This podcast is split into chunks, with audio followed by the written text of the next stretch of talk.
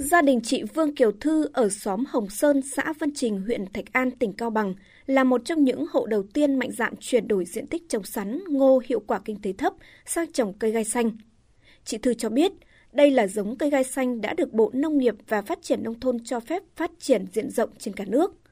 Do phù hợp với thổ nhưỡng, khí hậu, được Hợp tác xã Thương mại và Dịch vụ Thành công huyện Thạch An, tỉnh Cao Bằng cam kết bao tiêu sản phẩm, hỗ trợ cây giống, phân bón, kỹ thuật chăm sóc, nên cây gai xanh phát triển rất tốt, giá trị kinh tế cao gấp 3 đến 4 lần so với cây ngô, cây sắn. Gia đình tôi trồng được khoảng à, 3 ha, thu về thì là có hợp tác xã Thạch công thu mua.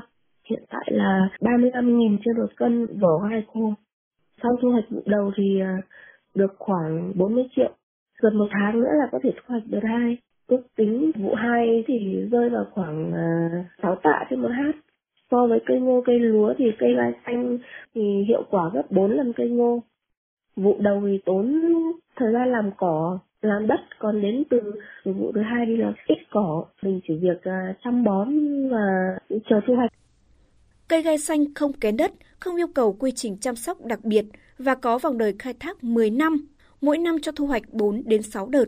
Cây ít bị sâu bệnh nên cũng không cần sử dụng nhiều thuốc bảo vệ thực vật như các cây trồng khác. Anh Nông Minh Thuận, Chủ tịch Hội đồng Quản trị Hợp tác xã Thương mại và Dịch vụ Thành công, đơn vị đầu tiên đưa cây gai xanh AP1 về trồng thử nghiệm tại tỉnh Cao Bằng cho biết. Hợp tác xã đã liên kết với Hợp tác xã Lâm nghiệp Tiên Thành triển khai được khoảng 20 ha, chủ yếu ở huyện Thạch An và huyện Quảng Hòa – Dự kiến mỗi hecta có thể mang lại lợi nhuận 80 đến 100 triệu đồng mỗi năm sau khi trừ chi phí. Ờ, Tôi thấy các tỉnh khác triển khai mô hình trồng cây gai xanh mang lại hiệu quả kinh tế rất cao.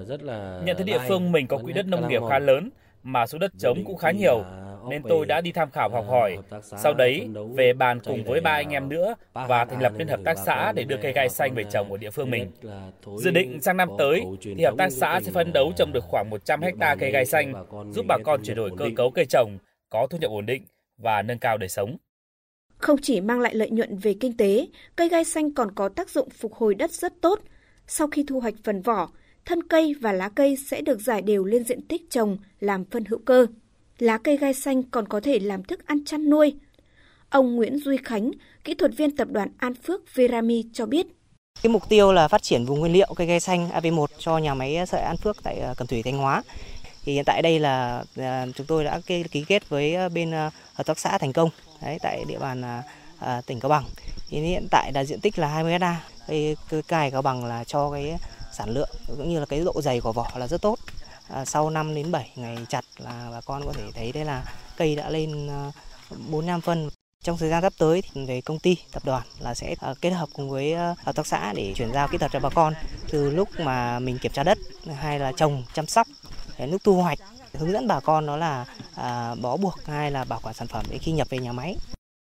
Hiện cây gai xanh đang được trồng tại một số tỉnh như Thanh Hóa, Hòa Bình, Phú Thọ, Sơn La, Tuyên Quang, Bắc Cạn, Lạng Sơn, Cao Bằng – Ông Đinh Quang Vũ, Chủ tịch Ủy ban Nhân dân xã Tiên Thành, huyện Quảng Hòa, tỉnh Cao Bằng cho biết, việc liên kết sản xuất với tập đoàn lớn và được hưởng những chính sách ưu đãi giúp bà con có thể yên tâm mở rộng diện tích. Chúng tôi đã họp bàn và thống nhất đưa cây gai xanh trên địa bàn xã. Bà con đã trồng được khoảng 1,5 hecta. Để dự kiến trong năm 2022 triển khai và trồng được khoảng 20 hecta cây gai xanh trên địa bàn xã Tiên Thành.